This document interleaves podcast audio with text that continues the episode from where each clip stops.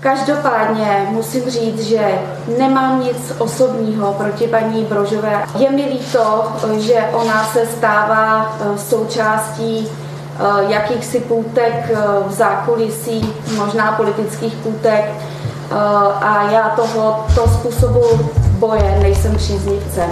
Já se necítím být obětí, já jsem apolitický člověk a do žádných politických angažmá jsem se vstáhnout nenechala a nenechám Středočeský kraj, vedený hejtmankou Jaroslavou Pokornou Jermanovou z ANO, čelí podezření, že se snaží skrze trestní oznámení umlčovat své kritiky.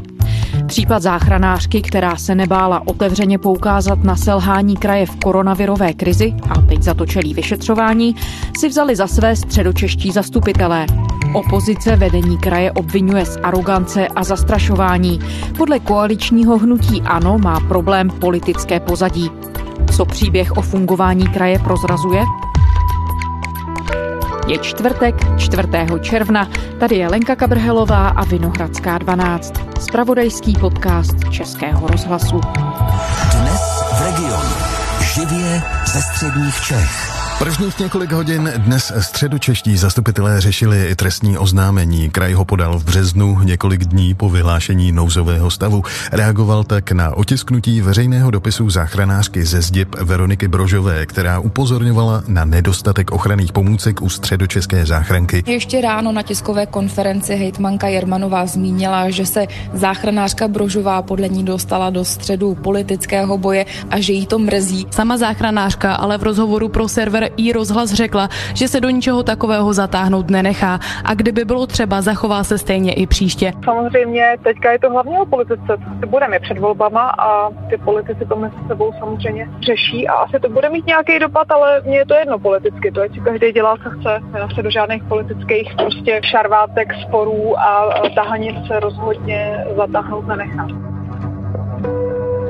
Já začnu možná trochu ze široka, protože mně se zdá, že v poslední době ubývá lidí, kteří se nebojí veřejně nahlas říct svůj názor. I když je to třeba k nějakému tématu, kam potřebuji jenom třeba expertní komentář. Nemusí to být úplně nutně případ, že se třeba mají postavit za nějakou hodně citlivou informaci. Ondřej Golis, redaktor pořadu Reportéři České televize. A myslím si, že tenhle trend se ještě zesílil během koronavirové krize. Jsem si jistý, že i další kolegové novináři se s tímhle setkali. My jsme slyšeli od politiků, že ochranných pomůcek je dost, že nikde není problém. Není pravda, že by naši zdravotníci neměli ty e, respirátory. Tak mi řekněte, kde a já jim to dneska osobně dovezu. Řekněte mi přesně kde a zařídíme to. Pan premiér Babiš se obracel na záchranáře a lékaře, že pokud jim někde ochranné pomůcky chybí, ať dají vědět a že je osobně přiveze. Ostatně i ve středočeském kraji se tvářili, že je všechno v pořádku.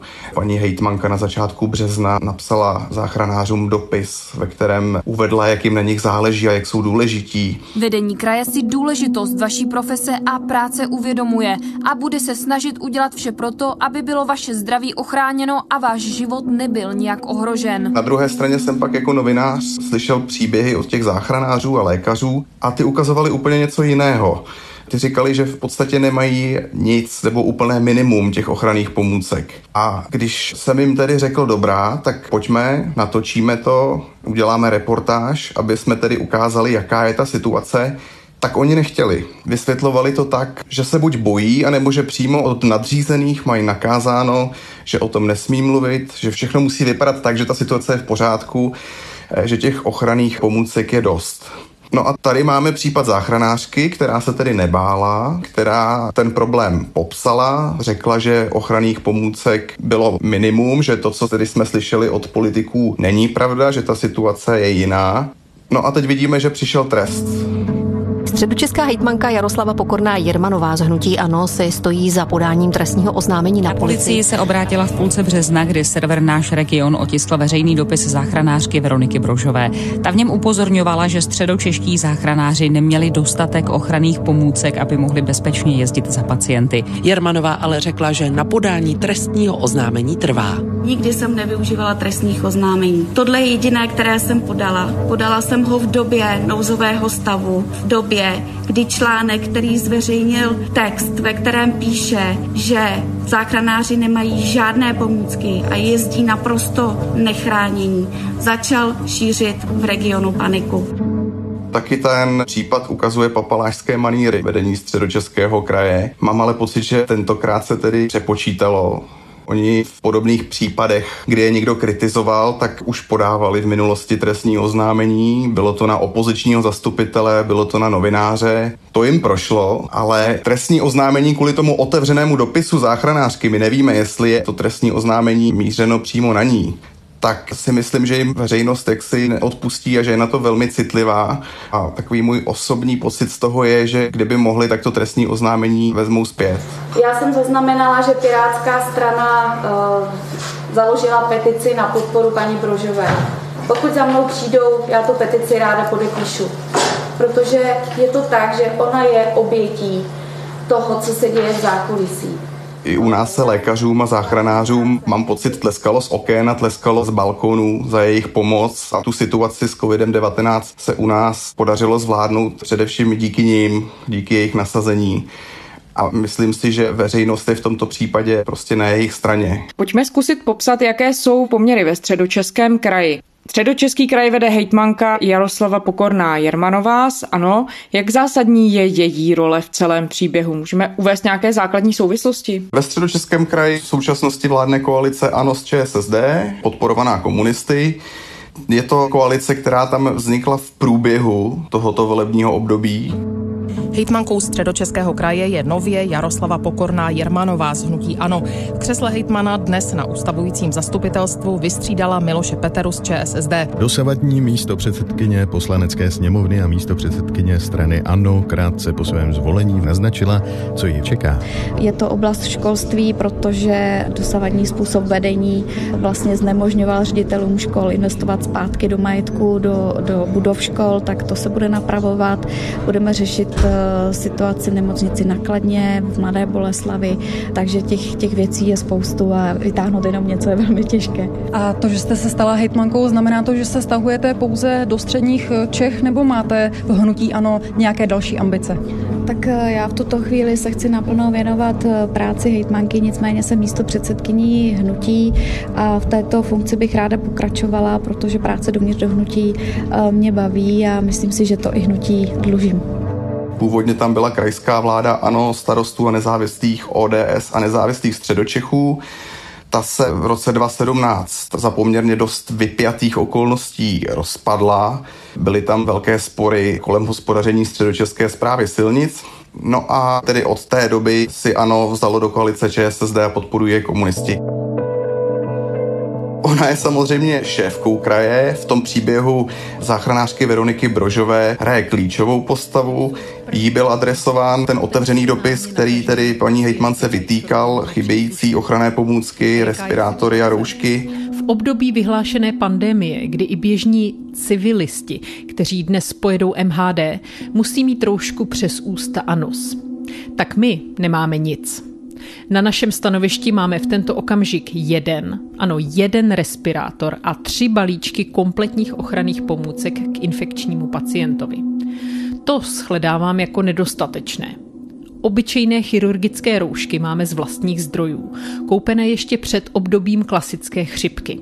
A to v omezeném množství. A paní hejtmanka také po uveřejnění toho dopisu záchranářku kritizovala. Takže v tuhle chvíli, eh, podle mých informací, které mám, každá posádka vozu má maximální ochranné vybavení, ví, jak má postupovat a všechny informace, které v článku zazněly, jsou nepodložené. Otevřeně pohrozila trestním oznámením kvůli tomu dopisu. Já musím říct, že Středočeský kraj podnikne, v tuto chvíli už se realizují právní kroky s ohledem na vydávání tohoto článku, protože ten článek byl naprosto živý a v tuto chvíli šíří poplašnou zprávu a já myslím, že je potřeba v této době na to velmi rychle reagovat. A ona také, ač nerada, nakonec musela přiznat po té naší reportáži, že to trestní oznámení vyšlo od ní, jako od hejtmanky. Veronika Brožová pracuje u záchranné služby středočeského kraje a v prvních dnech po vypuknutí krize upozornila otevřeným dopisem na nedostatek ochranných pomůcek. Ty jsi s Veronikou Brožovou, záchranářkou středočeského kraje, mluvil právě v pořadu reportéři České televize. Záchranářka se brání, že jen řekla pravdu, která pomohla nápravě situace. Natáčela Jana Neumanová a Ondřej Golis. Jakým způsobem ti ona tu situaci popsala? Jaká byla její motivace zveřejnit otevřený dopis a stěžovat si touto otevřenou formou a ne jinak? Ona s ní mluvila kolegyně Jana Neumanová. Jako mám mít strach za to, že jsem řekla pravdu, tak to budeme zase opravdu zpátky v těch 50. letech.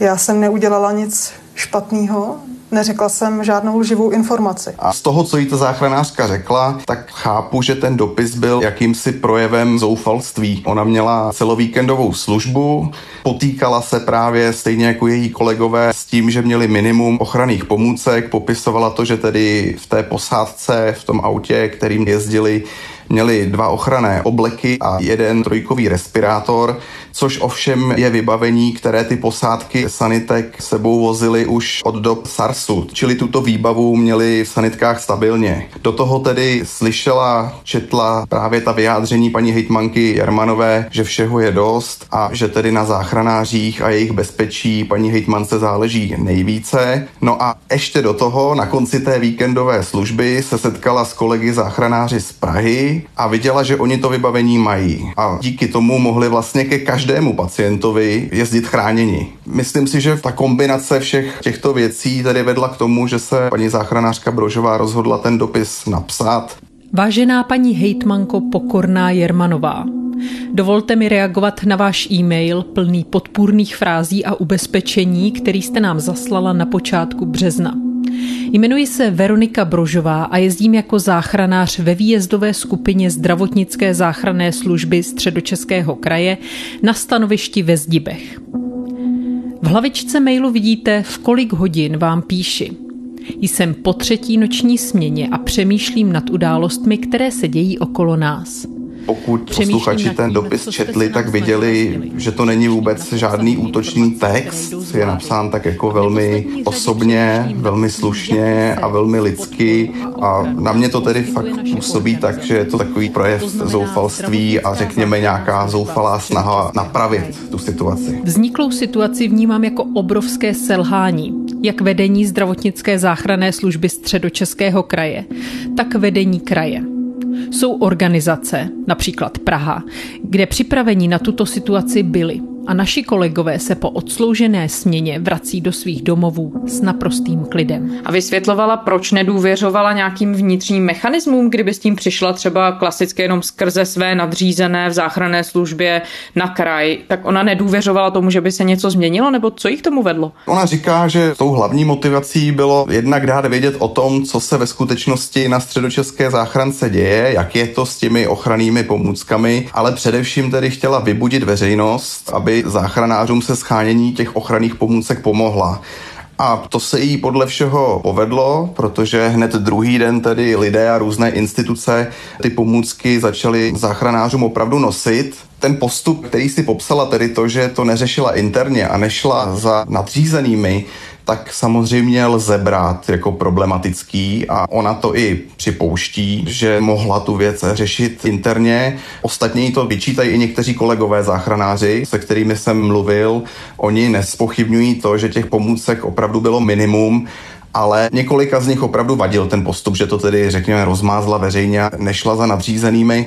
Paní záchranářka Brožová chtěla docílit především toho, aby záchranáři ty ochranné pomůcky rychle získali. A v tu chvíli si nějak vyhodnotila, že ta nejrychlejší cesta vede právě přes to zveřejnění. Že kdyby to řešila interně s nadřízenými, potažmo třeba potom s vedením kraje, tak ty pomůcky by se k záchranářům dostaly o mnoho pomaleji.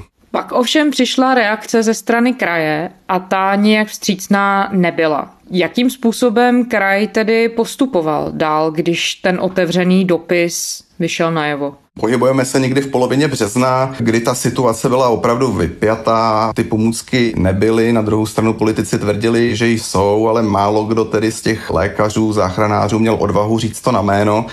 A samozřejmě, když se tedy objevil ten otevřený dopis Veroniky Brožové, tak média na to okamžitě naskočila. Čili ten dopis, ačkoliv tedy nejdřív to zveřejnil ten regionální server Náš region, tak se velmi rychle dostal do celostátních médií a paní záchranářka Brožová se do jisté míry u nás stala symbolem toho, jak stát nedokázal v době koronaviru ochránit, řekněme, ty nejdůležitější. Samozřejmě, že tohle všechno se potom na vedení středočeského kraje a středočeské záchranky začalo sypat, dostali se pod velký tlak a vedení kraje a vedení středočeské záchranky na ten otevřený dopis tedy reagovalo dost podrážděně, řekl bych možná až zuřivě a paní záchranářku Brožovou obvinili ze lži.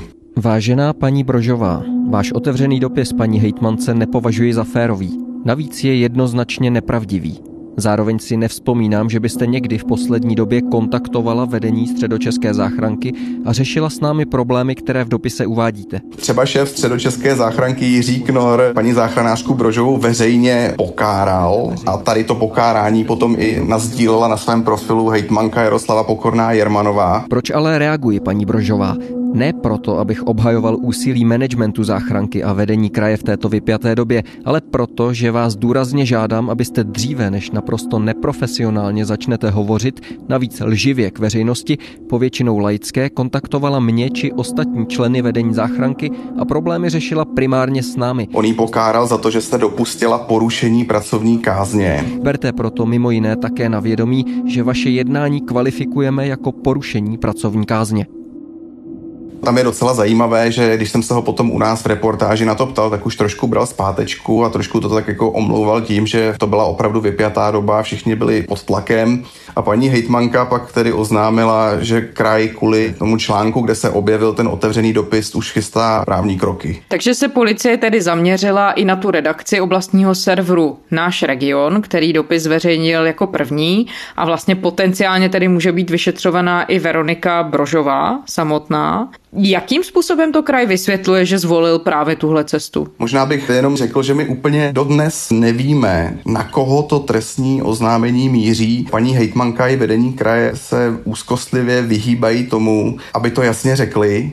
Já jsem se na to ptal pana radního Roberta Bezděka za ANO. Po deváté, po deváté vám říkám, že ani vám, ani mně nepřísluší, abychom se jakkoliv vyjadřovali k okolnostem, které se týkají prošetřování této záležitosti. Tuším, že jsme se nakonec dostali k číslu 11, že jsem se ho na to ptal 11krát a on mi odpověď neřekl. Potom, co jsme odvysílali tu reportáž, tak paní hejtmanka Jermanová v událostech komentářích České televize říkala, že to trestní oznámení míří na článek. Znovu opakuji, že to trestní oznámení je směrováno právě na článek a to, že na paní článek Veronika nebo na Brožová, autora? eh, je tam ce- na článek. To celé to trestní oznámení je směrováno na ten článek, eh, protože ten článek šířil poplašnou zprávu v době, kdy eh, krize byla na začátku a způsobil obrovskou paniku mezi lidmi. Což mně přijde tedy velmi zvláštní, jak může trestní oznámení mířit na článek.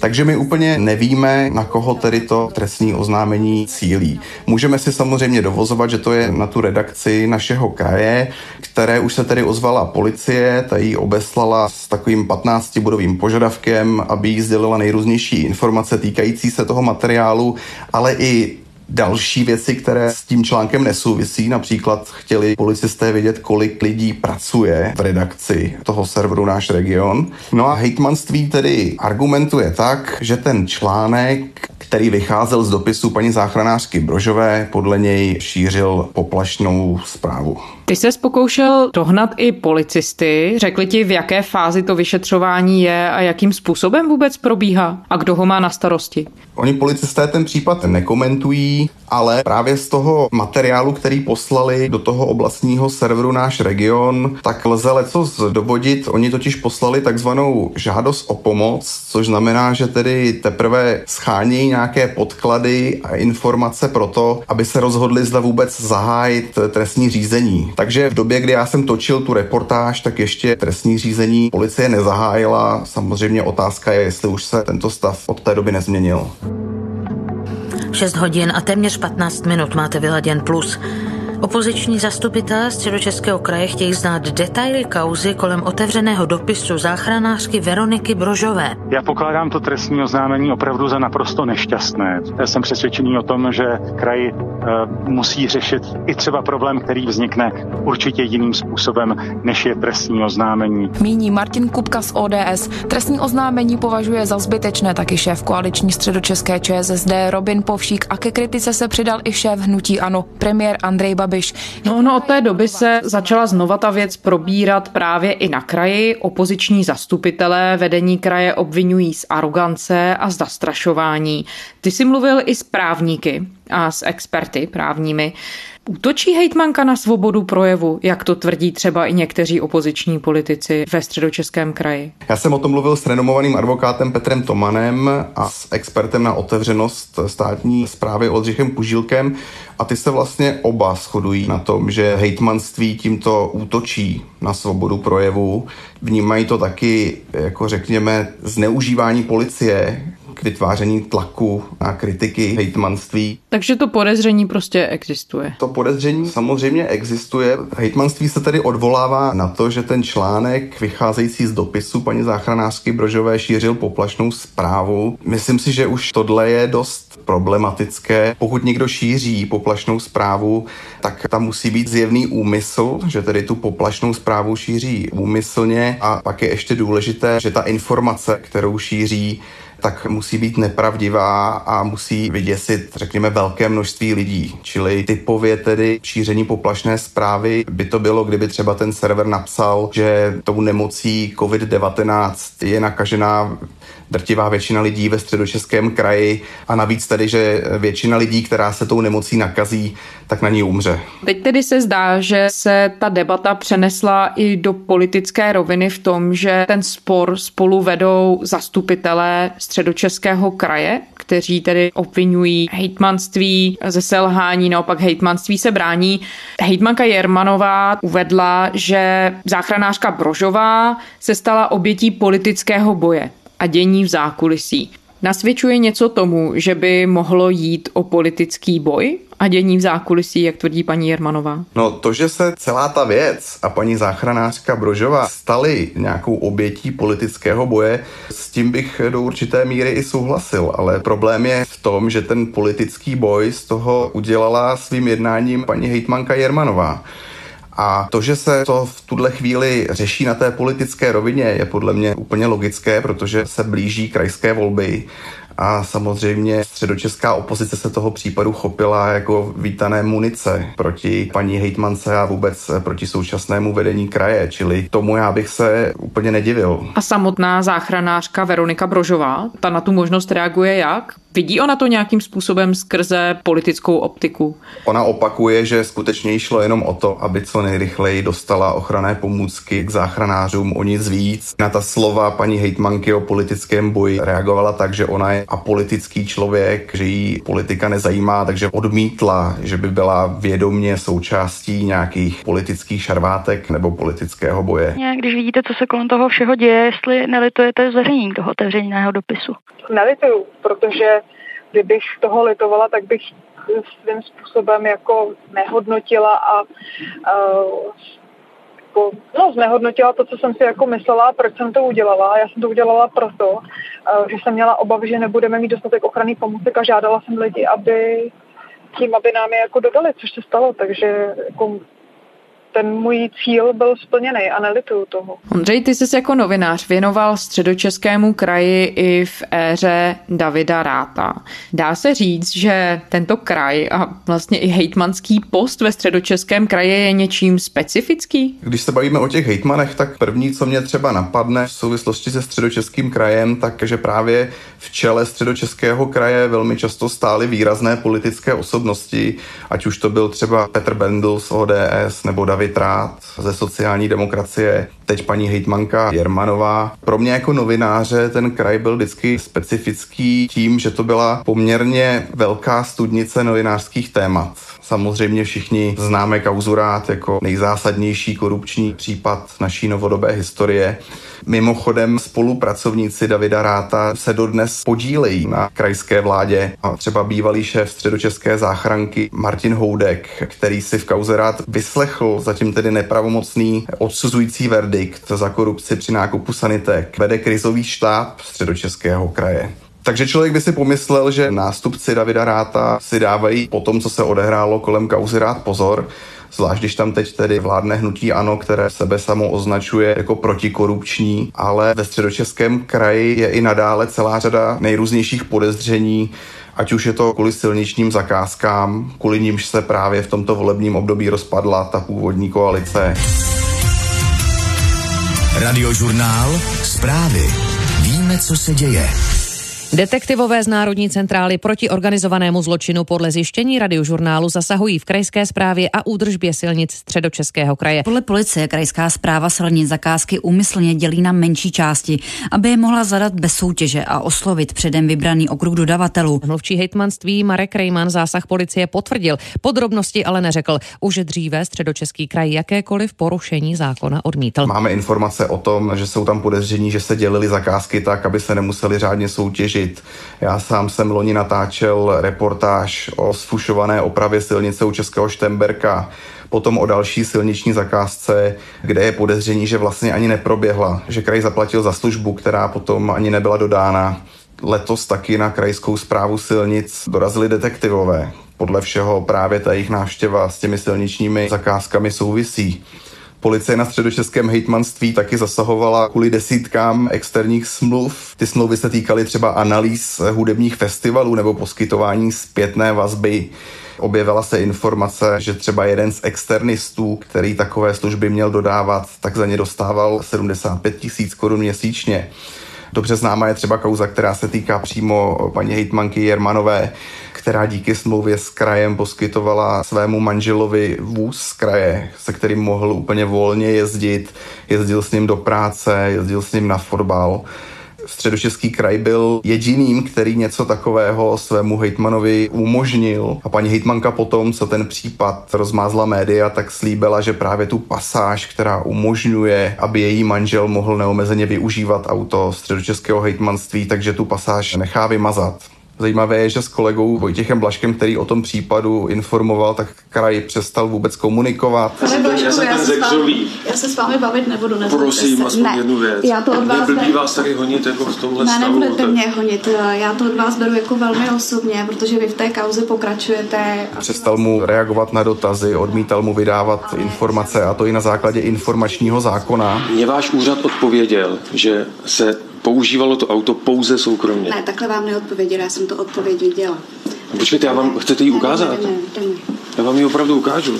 Pane Blašku, nezlobte se. A manžel paní hejtmanky potom na novináře Blaška podal trestní oznámení, které se týkalo stalkingu, čili to trestní oznámení tedy říkalo, že měl pana manžela nebezpečně pronásledovat. Potom následovala tisková konference, kde paní hejtmanka na novináře zautočila. Pane Blašku, vaše články považuji ne za novinářskou práci, ale za šikanu nezlobte se na mě, v tuto chvíli je to šikana. Eh, vaše dotazy, a je dobře, že to slyší i ostatní novináře, krajský úřad v tuto chvíli vyšly na 400 tisíc korun. 400 tisíc korun je jedno nadstandardní počítačové vybavení učebny, třeba ve škole v Kolíně, odkud vy pocházíte. No a to už jsme zpátky u toho, o čem jsme se bavili vlastně v samém úvodu, a sice u reakce kraje na to, když se objeví nějaký problematický případ zprávy kraje.